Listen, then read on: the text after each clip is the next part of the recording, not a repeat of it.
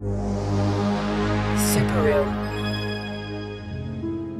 I'm Maggie Kelly, and this is Parent Kind, the show where I investigate the parenting experience from every angle possible. Each episode, I'll hunt down juicy stories from a new topic, tackling all the big stuff sex, body image, mental health, and everything in between. Thanks to our sponsor at Body Catalyst. Now let's get started.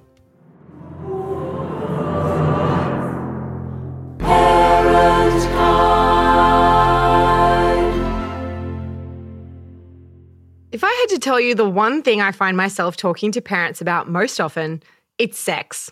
Sex. The very thing that got us into this mess goes from being, well, sexy to something else. So, when I went to a party recently, it was no surprise that I ended up pulling a bunch of parents aside to ask them about their sex lives. And you know what? They loved it. You could just feel how happy they were to have someone want to talk to them about that big old elephant in the room. How's your sex life been? I would say it's definitely different after kids. You have a lot less energy, a lot less time, and potentially a lot less libido as well. It's a it's a, a radical shift between pre-baby when you're trying and it's all fun and it's like yeah That was fun. that was really fun, and then afterwards, it's yeah you really have to work hard at having it and like the frequency is probably not as frequent as I would like it or my or you would like it. I Same, assume. same. Um, so yeah, I think we need to work on that. Do you guys feel back. guilty for not having sex that often? No, I do. I don't. I'm so tired usually most of the time, and I think my my libido is definitely lower now. I would say I think we've had sex as many times I can count on one hand since the baby came. To be honest, Yeah. And, it's, and how old is your baby now? 15 months. 15 months. So yeah, I think it's also been like, it feels like a combination of things, like libido, lifestyle, and like making an effort. And I think that pre-baby, it was so much easier for us, like in terms of ma- the rituals we had in place. Right now, it's like okay, deeper into the relationship, it's so easy just to chuck on Netflix and watch a show and then say goodnight because we're both exhausted. Hmm, fascinating. But I wasn't done. I went and poured myself a drink and found another unsuspecting couple.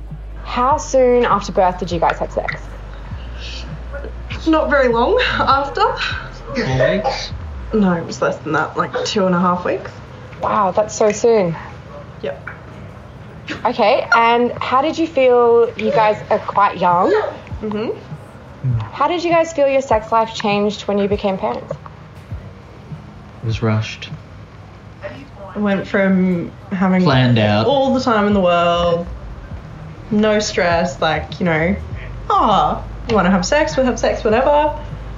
And uh, it became like a midnight wake up thing. Like, Oh, you wake up in the middle of the night, and that was like pretty much the only times we had sex were in the middle of the night when we'd both woken up horny. Um, what do you think? Still the only time. So, do you think that being tired or like body changes? I mean, was there something that you felt changed your sex life way more than everything else, or was it just the logistics of not being able to get time apart? Mm, I think it's a bit, you know, you have sex and you're like, oh, kids are made from this, so you think about it again every time. You tread carefully. Do you guys talk to each other about sex much? Do you have that conversation, or it's just like Not really. an Oh, we did the. Well, sometimes, but Some reminiscing about the old days. the old days? These guys were like in their early 20s. I guess they were having more sex than me as a teenager. That is to say, none. you guys can't see this, but my girlfriend's just stopped and paused and looked out to her baby. And I think that says everything. It takes a while to get back into the groove, mm-hmm. for sure. How long was it after birth before you guys had sex again? I didn't even remember, but I remember that it was like, let's get some lube. Same, totally. And it was so confronting. I was like, things come out of there, not go in there. No, it was not right at all. Because I'm not on birth control, my main consideration is, oh my God, am I going to get pregnant? And then what will that mean? Is that good? Is that bad? uh, what will happen then. I used to not really think about it very much. I didn't think that I would get so. I didn't think I would get pregnant so easily with Max. You didn't think you'd get so pregnant. So pregnant. Have you guys had a conversation about your sex life? yeah, all the time. Yeah, of course we do. Like it's um, yeah, a big deal. Have you felt guilty about sex in any way since you became a mum? Yes, but I think yeah, like you say, it's about not having the same amount of time for yourself or your partner, but you have to make that time. Like almost like you have to make a schedule, and that sounds really not very sexy. But if that's the only way you can be sexy, then it's worth it. And funnily enough, that brings us to exactly what we're going to be talking about today scheduled sex, parent sex, selling sex, sexual identities that emerge decades into parenthood, sex, everything. It's all on the table today. I guess what I'm trying to say is that sex as a parent can become many things that it wasn't beforehand a chore, a weapon, even an addiction. So, Today's episode is going to be all about exploring how sex can be transformed through the lens of parenthood. In our first story, I interview a mum and daughter duo from Adelaide who are turning sex into a career and major cash using the platform OnlyFans. And no, you guys, not together, separate accounts. Then you'll hear from a guy I spoke to all the way in Texas about how his sex life went through a bit of a make under when he and his wife were battling infertility and the stress of IVF. So, before the kids wake up, let's get it on. Story one Only fans, no haters. Meet Tiahnee. Hey, I'm Tiahnee. I'm 19. I currently live in Adelaide and I do OnlyFans for work. And this is Tiahnee's mum, Evie. I'm Evie. I'm 37 and I do OnlyFans um, as a side hustle. I'm a beauty therapist and I live in Adelaide. As you heard, they both live in Adelaide and they both earn their money via a sharing platform called OnlyFans. I'll let Tiahnee explain. So, OnlyFans is a site where you can sell uh, pay per view content um, and you can also do a subscription price, which people usually do. So, my subscription price is currently at $20. And what it is, is all I do is really post like lingerie photos, bikini photos, and uh, some cheeky videos and stuff like that. Like it's my OnlyFans is a lot less than other people's, but you can do cooking on there. You can do um, workouts. You can do fitness. You can do anything really. But the main point of OnlyFans is to do explicit photos. Okay, so a bit of a history lesson for anyone not familiar with OnlyFans. OnlyFans actually started way back in 2016 by a couple of brothers, the Stokely brothers, as a general image and video sharing platform. It didn't kind of become sexy until it was bought in 2018 by a Ukrainian American businessman, Leonid Radvinsky, who owned My Free Cams, a webcam porn site. And then it became sexy, like really sexy. It's kind of become a bit of a mecca for sex workers and nude models and pretty much anyone looking to make money from selling imagery of their body. Okay, now that's out of the way, let's get back to Tiahnee and Evie.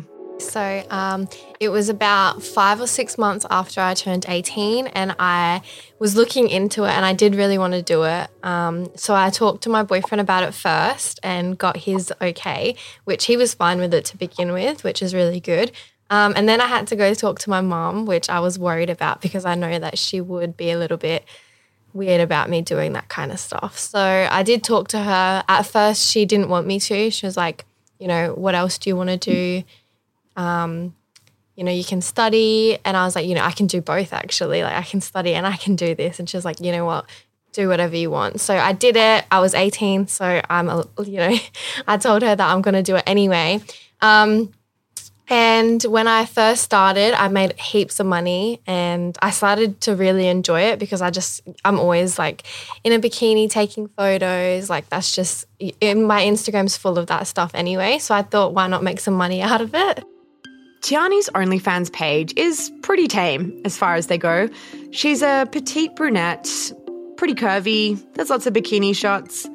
But then there's also these moments of earnest, girl next door sweetness. Like, She's trying to upload a video of her sexily getting out of the pool, and her toddler brother grabs the phone. It's really cute. It's kind of hard not to like Tiahnee. She's naturally beautiful, friendly, and yeah, sexy. And her fans agree. Guess how much she made in her first six months? Go on. Guess. The last time I did check that account, I did make a hundred thousand. $100,000 in six months. In her first six months on OnlyFans, 18 year old Tiahnee made more money than most of us do in a year. These days, due to her account being shut down and then being set back up and trying to regain followers, you know the drill, Tiahnee says she's making a little bit less, in the ballpark of around $20,000 per month. If I was pulling that kind of cash at 18, I know my mother would have probably called the police on me. So I asked her mum, Evie, what her initial reaction was. So at first I said no. It was don't talk to me about it. It's not happening. If it happens, um, you can go live somewhere else. I was really um, worried. Um, and she went ahead and did it anyway. And um, yeah, she, I monitored it to make sure that she wasn't doing nudes. It was pretty tame. It was the sort of stuff that you'd see on Instagram. Um, and I guess I grew more and more comfortable with it over time. She didn't get any stalkers. There was nothing weird happening. Um, I found out sort of how popular it was, and it seems that every Tom, Dick, and Harry is on OnlyFans these days. So, um, yeah, I got more comfortable with it, and um, she she worked um, in retail uh, the whole year that she the first year that she did it, as well as made um, hundred thousand dollars extra cash. Evie and Tiahnee are really close. Evie was just 17 when she had Tiahnee, and you can really sense that these two have an unbreakable connection. Tiahnee, the eldest child of a single mum household, has an air about her that feels a lot older than 19. And offsetting that is the fact that Evie looks to be in her 20s. She's 36, by the way. And at risk of sounding like that gross middle aged man at a hotel buffet, they genuinely could pass as sisters. Evie has long blonde hair, a beachy tan, and honestly, the most insane figure. Tiny waist, flat stomach, big boobs. Now, I'm not suggesting that being aesthetically gorgeous means you have to cash in on that, but I'm not surprised that at some point, someone suggested to Evie that maybe she should give it a go too. I asked Evie what led her, in the end, to join OnlyFans. I guess her being on it for the entire year and seeing that nothing bad had happened, um, I was just got more comfortable with it. I had friends who started doing it. Um, it just sort of friends, close friends who would talk to me about it often, and it just sort of started becoming more normal. Um, and then I had people suggesting that I do it, and I did weigh it up for a long time. Um, and then, yeah, I decided to start doing it after I split up with my boyfriend. Here's the thing about OnlyFans it's not just a young person's game, it's incredibly democratic. There's old people, young people, fat people, skinny people, transgender, disabled, black, white. Everyone is welcome and everyone is there to make money. And they make money. But just quickly, on the diversity of OnlyFans, it's problematic to look at it as too much of a digital utopia. There is this toxic gaze that takes its toll on minority content makers. And there's been a lot of discussion online about how the OnlyFans algorithm is currently preferring white content makers. So just take all of this with a grain of salt. Anyway, Evie joins OnlyFans, and just five months in, she's made $60,000. $60,000. Unlike Tiahnee, she started out a little more conservatively, so no face shots, no nudes, uh, no topless, just bikini photos and that sort of thing. But when she failed to get the same traction as Tiahnee, she asked for some advice. Tiahnee said that she needed to loosen up a bit, trust the platform, show her face, and let people get to know her. So I started, um, yeah, just doing bikini pics. Um, lingerie mainly, and then just sending pay per view content of boobs or something like that. But then um, I guess when you're doing it, you're sort of like you're in your bedroom, you're in, you know, or I'd go with friends and hire apartments and things like that. And you're sort of like comfortable in, you know, you get more comfortable in front of the camera, you get more comfortable with filming and um, expressing that sexual side of yourself, and you start to sort of enjoy it. And, you know, I think it was more that I would take content and be like, oh, well, this looks good or that looks good. And then I'd actually want people to see that because that's hot. Let's talk about the word content for a hot second. These images are carefully coordinated, styled, posed, selected, and edited all by Tiahnee or Evie themselves. They don't have a team working on this, and it's a massive outlay of time. From an outsider looking in, it's kind of like that modern art thing where someone looks at Duchamp's urinal or Jackson Pollock and says, huh, I could do that. But you couldn't. And most importantly, you haven't. And it's kind of the same thing with OnlyFans. Yeah, it seems like it's just a cute lingerie photo, but it's probably taken a couple of hours to produce from start to finish. It's a job. So, Tiahnee, tell me, how does this actually work? Probably do it like once every couple weeks, but I'll just take like multiple, like I'll take like a hundred photos and a couple videos. Like I, I usually do that, but if I'm talking like how many hours I'm doing it for, I'm doing it literally all day from like when I wake up until I go to sleep. Sometimes I'm up until like 3 a.m. doing it. Uh huh. And what takes the most time? I think that it's the um, promoting that takes the most time. You know, you've got um, you've got your platforms, Reddit, Twitter, um, Instagram. So you've got to f- uh, have content to be able to promote, um, have content that um, to put on OnlyFans as well. So there's a lot of content making. There is a lot of editing, um, but I guess coming up with discounts and doing shout outs for shout outs with other girls. Um, and it's just constant. You check your inbox and there's people that are, you know, wanting certain things or girls that are wanting shout outs or a, a lot of time I spend giving advice to people as well, um, which probably takes up too much of my time. But um, yeah, there's a lot that that's involved in it. With little kids at home, Evie will often get an apartment with some other OnlyFans ladies and do a collaboration. That's a big thing on the platform. A similar kind of sisterhood to other sex worker environments where, yeah, there's competition, but there's also this protectiveness and a desire for everyone to have a piece of the pie. We get to the question that I know they've been asked a million times before. Do you guys ever get any weirdos asking you to like make out? I've had maybe two or three messages saying, Do you do content with your daughter? And I'll say, Absolutely not. Um, we don't do content together. So there are definitely people, I guess, that are interested in the both of us. Most of my messages that, well, the majority um, are people that are into the MILFs because that gets mentioned a lot and different, all different ages. And Evie, what's the weirdest thing you've been asked to do for money? Um, I think the weirdest thing is um, small dick humiliation, which is really, really common and popular, a lot more popular than I thought it was. That, that I had never heard of it, so I, at first I thought it was hilarious, and I um, I would never ever do it though.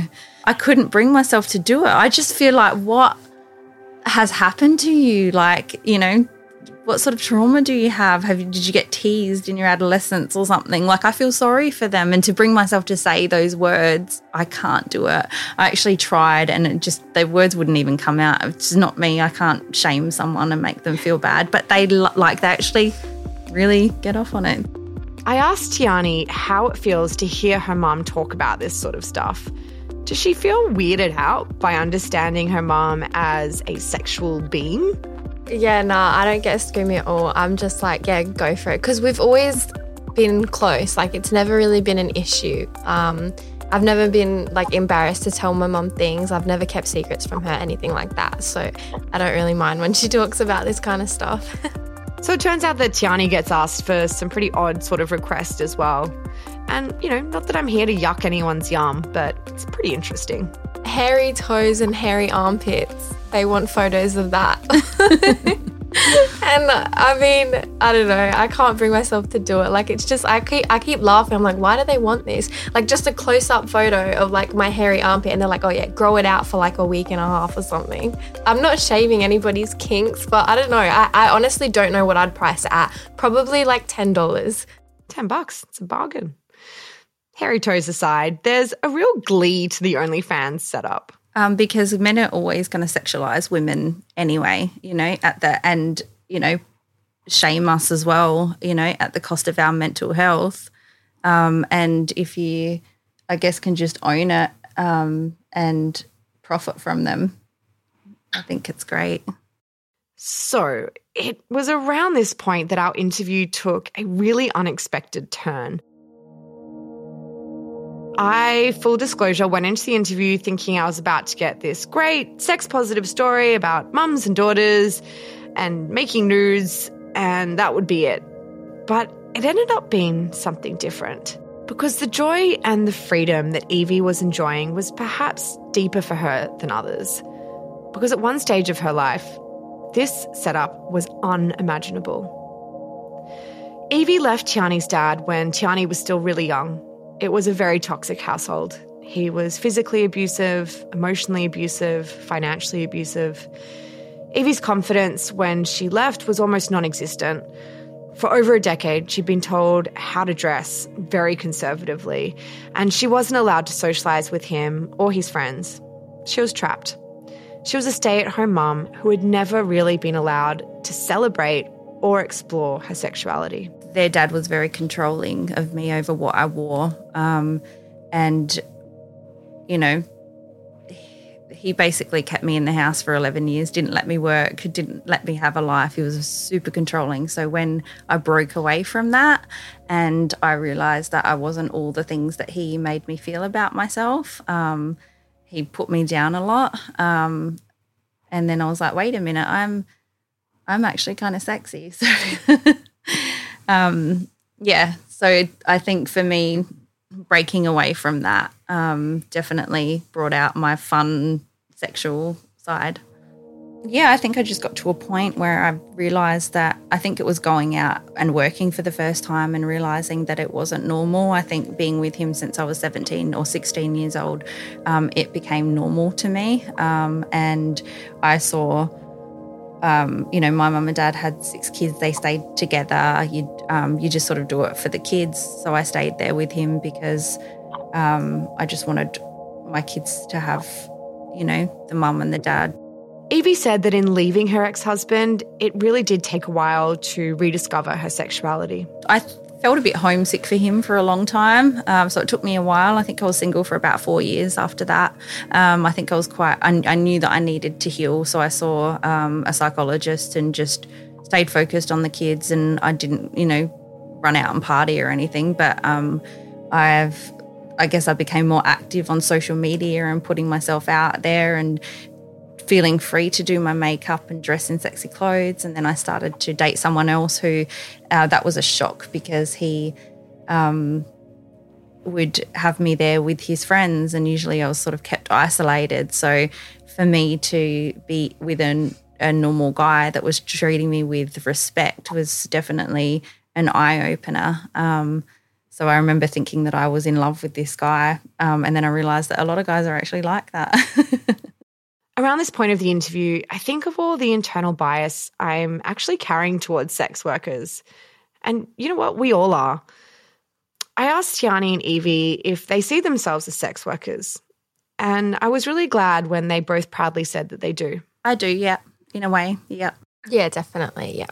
Because here's the thing I think it's really easy to forget that there's always a story behind sex work. There's a story behind anyone's work. It's really lazy to assume that people do it for attention or because they're in a crisis.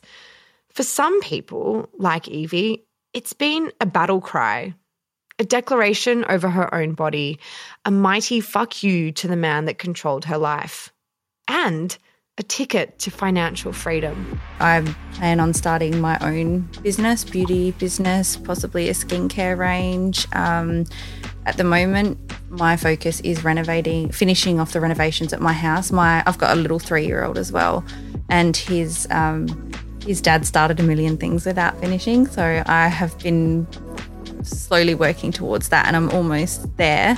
Um, so after, and I've been putting lump sums on my mortgage as well, so that's good. Um, so after uh, the house is being finished, renovated, and my mortgage is, well, I'm looking at buying an investment property at the moment, but um, I guess just setting us all up is my goal. Tiahnee feels the same way. Definitely saving for a house. I've got a fair bit and I'm just um, looking for the right one. I probably want to build. Um, I'm hoping to buy a house outright by the time I'm 21 or 22. That's my goal. Um, so hopefully I can do that. And I think I will be able to um, with the money that's coming in. So yeah, just setting uh, me and my family up and obviously me and my boyfriend with a beautiful house.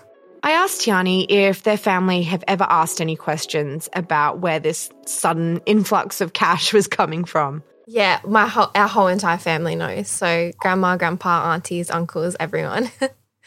they loved the idea and they're so supportive. And all the news articles that were out about us, they loved it. They were commenting on it, loving it. Like, yeah, they're really proud of us. Actually, listen to this. This is a text that Evie's sister sent her on the way to the recording. I love it so much. She said, I'm so grateful that there is now such a variety of work available to suit each individual. As a society, there's an unbelievable amount of shame around sexuality, and people feel suffocated in their sexual expression. On some level, we all want to be able to accept ourselves and love that aspect of ourselves. We need this kind of focus on sexuality to accelerate the shift in our culture people are going to be triggered and we need to be triggered to bring those shadows to light. I don't think that there's any other way to bring awareness to our judgments and fears if there's no awareness then change can't happen and then she just sort of went on to say that she's um you know excited for me to do this podcast is this not the most awesome family you've ever heard of? I love them. They are so open minded and so beautiful and supportive. In turn, Evie has really passed this on in her relationship with Tiahnee and really instilled her with a sense of body confidence. It's awesome. I ask if that was something that was deliberate for her as a mother or something that sort of just came about. I think that's the sort of thing that comes naturally. It wasn't something that I really gave a lot of thought to. Um, I've never had body image issues like a lot of people have. So I there wasn't a lot of focus on that of the way that I should talk to her about her body. Um, I never really talked much about my body. I've always sort of walked around the house naked um, and been comfortable, even after breastfeeding three kids and my boobs were down to my belly button before I got my lift. They'd come along and jiggle my boobs. it's kind of funny hearing Evie talk about Tiahnee and the little ones. My daughter is just over a year old, and I wonder how our relationship will be. Because something about this story did challenge me, you know? Like, you're so protective over these little beings, and you don't want them to be rushed into being sexual objects. So it was kind of comforting when Evie reassured me that she's still first and foremost a mum. Well, she says that we're more like sisters, but she's I don't remember ever shifting. She's my baby girl. She's my daughter. she's. I don't feel like she's my sister or that it's shifted. Um, Tiahnee's quite mature. She always has been. Um, so, with I think that her seventeen-year-old sister's a lot different to her. So I still sort of, I guess, not. I wouldn't say baby her, but she. I'm a bit stricter with her than I was than I was ever with Tiahnee because I trusted Tiahnee's um, decisions and things like that. She's always been quite mature. And I guess we're friends. Um, I wouldn't say like sisters, but friends because um, we have we we just have good conversations and uh, we get along great. Tiahnee and Evie are clever. They both proudly call themselves feminists.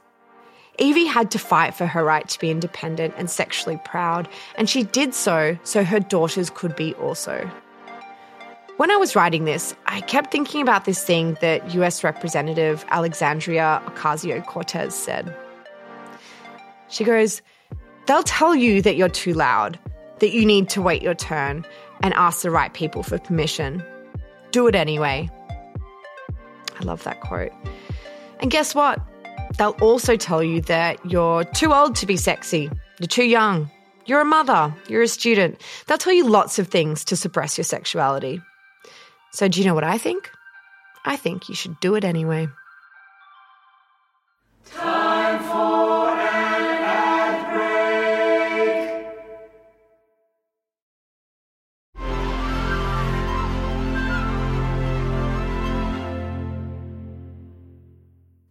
Story 2 Honey, it's that time again. When is sex not sexy? Well, when it's not consensual, for one, when it hurts, maybe, when someone does something weird or unexpected, or a finger ends up somewhere it shouldn't or should. Anyway, sex is really not sexy when it's scheduled. Nothing takes the magic away quite like a calendar invite. But this was the reality for Scott Rowan and his wife, Melody. My name is Scott Rowan. I live in Austin, Texas. I am 35, if I uh, remember that right. And uh, I'm a video producer. I own a video production company here in Austin. Uh, my wife, Melody, is six years older than me, so she is 41. Shortly after they got married, Scott and Melody started trying for a baby. So we kind of knew that, you know, like, uh, because she was six years older than uh, I am, um, that we'd probably have to start like pretty quickly after we got married. So essentially, uh, after right after the wedding, we we pulled the goalie, as they say, um, and stopped using birth control. And after I think it was like I want to say like a year and a half, roughly, uh, still nothing had happened. This was the first sign the couple had of anything being abnormal. A year and a half is a long time. It doesn't sound like it, but you know, it is. We're talking 18 pregnancy tests, 18 hopeful months, 18 heartbreaking periods. Over and over again, thinking, this is our month, and then realizing, no, it's not. Scott and Melody eventually accepted that conceiving naturally might just not be possible. So we had we hadn't seen any success, or um, which I know that like a lot of times it it does take some time. Um, so we went into the fertility clinic, um, and they uh, were able to run all the tests, and basically they determined that her egg count was quite uh, was a lot lower than um, you would hope for, at least as far as optimizing the probability of success, uh, pursuing um, pursuing pregnancy the, the natural way. Sadly, that's where it landed. It's a pretty heartbreaking conclusion to a long and painful journey, and honestly, the next chapter for Scott and Melody really is a story unto its own. But what I'm interested in talking to Scott about is something that's often forgotten in the IVF roller coaster sex. And not for women, for men. Because here's the thing spontaneous, fun, sensual sex becomes something different when trying to conceive. There's kind of this awareness that there's a job to do. You're not just there to have fun. And that duty is felt by both the woman and the man. My very good friend who has a young daughter now, uh, his advice was to just have as much sex as possible. Just like it, even if you don't want to because you've been having so much sex, then uh, just like put it in the schedule, make it happen, and then you're it's you will have it's just increasing the probability of success. Um, and so, not that we went crazy, but uh, but it definitely, you know, like we tried to increase fre- frequency, and um, we were using the the ovulation test strips uh, to like pinpoint on the on the day that's the, the highest probability. Uh, so we started going down that route, um, and it after a while, it just uh, you know again it um, nothing was happening just have as much sex as possible. Sounds like fun instructions, but it's not. This is the part, says Scott, where things like cycle tracking comes into the picture. You know, finding out the exact day and the exact time that you and your partner should be shagging. Couples suddenly find themselves trapped between two conflicting emotions. Firstly, not wanting to have sex at that exact moment, but then also really wanting a baby it becomes this weird battle of sex versus future family plans. And that is not good. Yeah, I think that, I mean, there's a, a whole slew of thoughts go through your head. And like you want to try whatever you can to maximize the probability, but it does take away the you know the the funness of lovemaking that was present in my 20s you know uh, when i was younger and spirited that definitely like i feel like that the desire to have that passion was still there but every day it became less and less about the passion and over time it you know it just becomes frustrating For Scott, his sense of sexual identity was starting to shift. He entered the marriage feeling like the young buck, for lack of a better term, and was really confident in his abilities to start a family.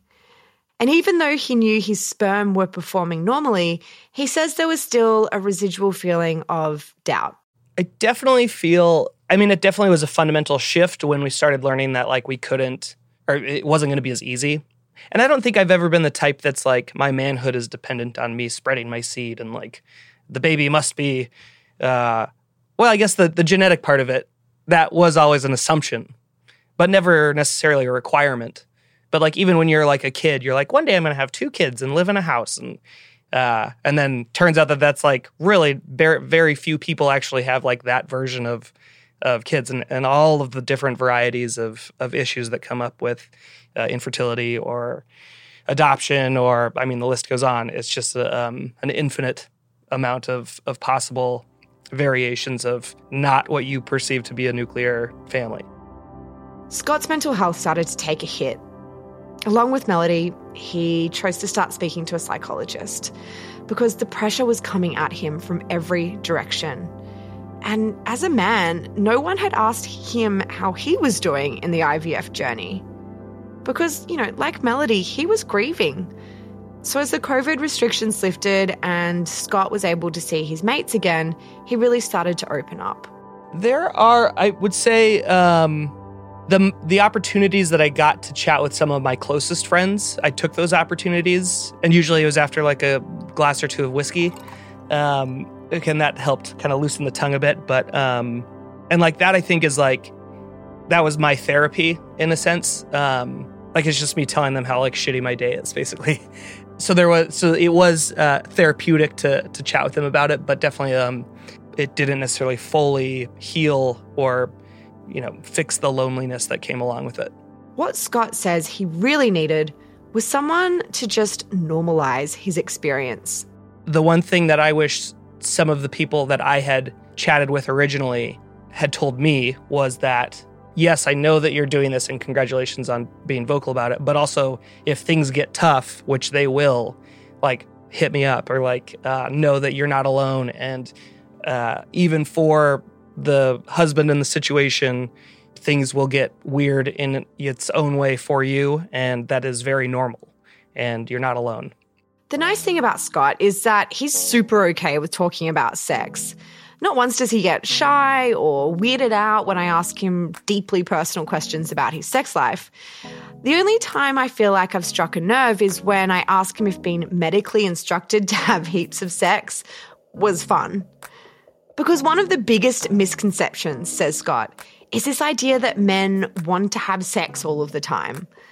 Like, the doctors and his friends just kept saying, you know, keep having sex, just have lots and lots of sex.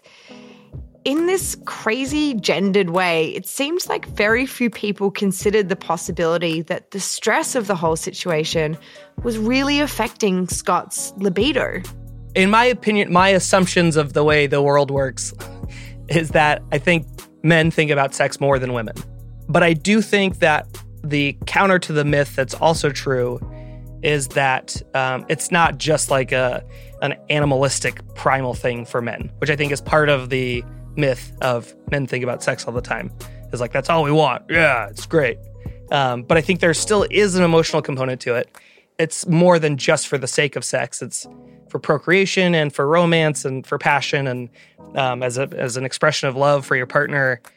Even in the moments where he did feel like having sex, Scott says that the act was now so heavily laden with meaning, he was kind of nervous to make the first move. I definitely know for myself over the last year now, after going through specifically going through IVF, there have been moments where I was lying in bed awake and I and my wife was next to me like on her phone or something. Um, and like I wanted to instigate something Uh, but then I wasn't sure because I didn't know how she was feeling and if like it would have been welcome. And uh, so then like you just sort of have these moments of anxiety, which is when you when I say it out loud, it sounds dumb because like it's my wife. Um, and that there were even times where I was uh, where I'd after like that kind of moment would pass and nothing happened, like I would have moments of like when are we going to have sex again? Like I have no idea. It's been like two weeks and uh, things are crazy in IVF and like, and then you just kind of like give up in that moment. But that so that in I guess like to bring it back to the question in that sense, like yeah, I was thinking about sex with my wife, but there was also like all this like weight around it and like um, emotional complexity that like is uh, hard for anybody to cope with, I guess. In the very sexily titled Journal of Endocrinological Investigation, a paper was published that gave this whole thing a scientific name the inferto sex syndrome. And I'll link this in the show notes. But basically, it says that men or women find that their sex life starts to suffer during assisted reproductive technology. They're reporting less orgasms or none at all, uh, less feelings of intimacy, higher cases of erectile dysfunction, depression, anxiety, and feelings of inadequacy or guilt. Anecdotally, I remember a friend of mine who was struggling to conceive with his partner saying that he felt like he needed to go speak to a therapist because he'd started fantasizing about having sex with other women. Like, not someone specific, but just anyone but his wife. He couldn't get it up with her. The pressure had become too much. And I guess these are the gnarly, sharp edges to the experience that are so often overlooked.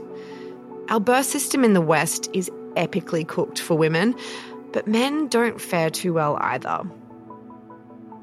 It's tough. And Scott, over there in Texas, says that his biggest takeaway has been to share, to keep your sense of humor, and just hang in there.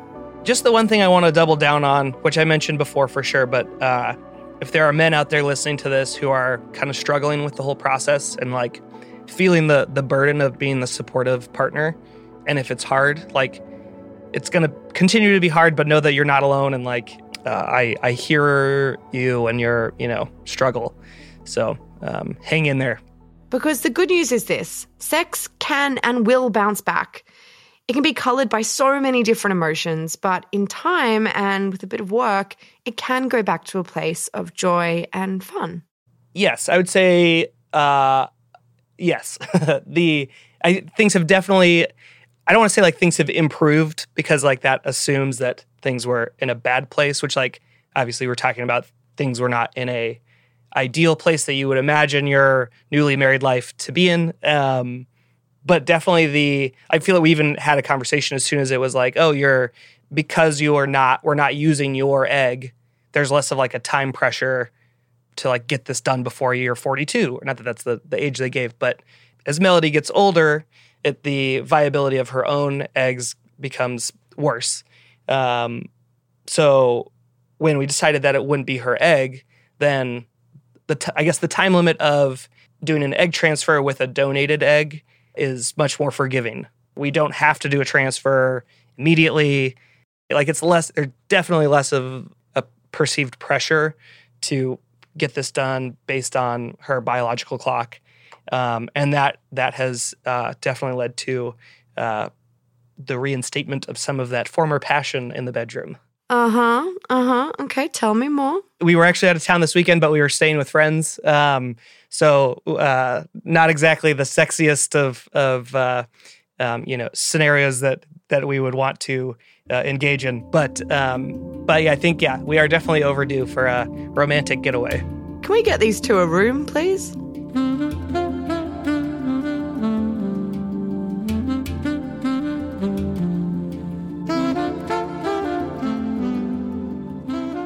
I have loved today's episode. I love talking about sex. I feel like every time we share something about sex and parenthood, it becomes a little bit less spiky. That guilt that comes alongside discussions or experiences of sex, they really do take all of the fun out of it. And so I reckon we need to be a bit more forgiving to ourselves. Parents, we're not machines, we're parents, and we're pretty tired. But on the flip side, in those moments where you do get the chance to explore your sexuality, go for it. The narrative of well behaved parents is total bullshit. Yes, we are very tired, but we're also still red blooded humans with desires and the desire to be desired. Lord knows if you have the opportunity to cash in, do it. Anyway, that's it. So, thank you to my brilliant guest today, to the lovely Scotty Rowan in Texas, you absolute legend, and my new favorite girl band, Evie and Tiahnee. We'll include links to their OnlyFan pages in the show notes for today. So, until next time, enjoy shagging, or not shagging, or whatever it is you're doing. And remember, this may be a small story of two parents, but it's one giant tale of parent kind. This has been a Superreal production. Parent Kind is produced by Julian Morgans, and our executive producer is Rachel Tuffrey. Our sound design and original music composition is by Jimmy Saunders, and our theme song is sung by Louisa Rankin. The show has been edited by Jimmy Saunders and Patrick O'Farrell, and our artwork is by Ben Thompson. Thanks for listening to our show.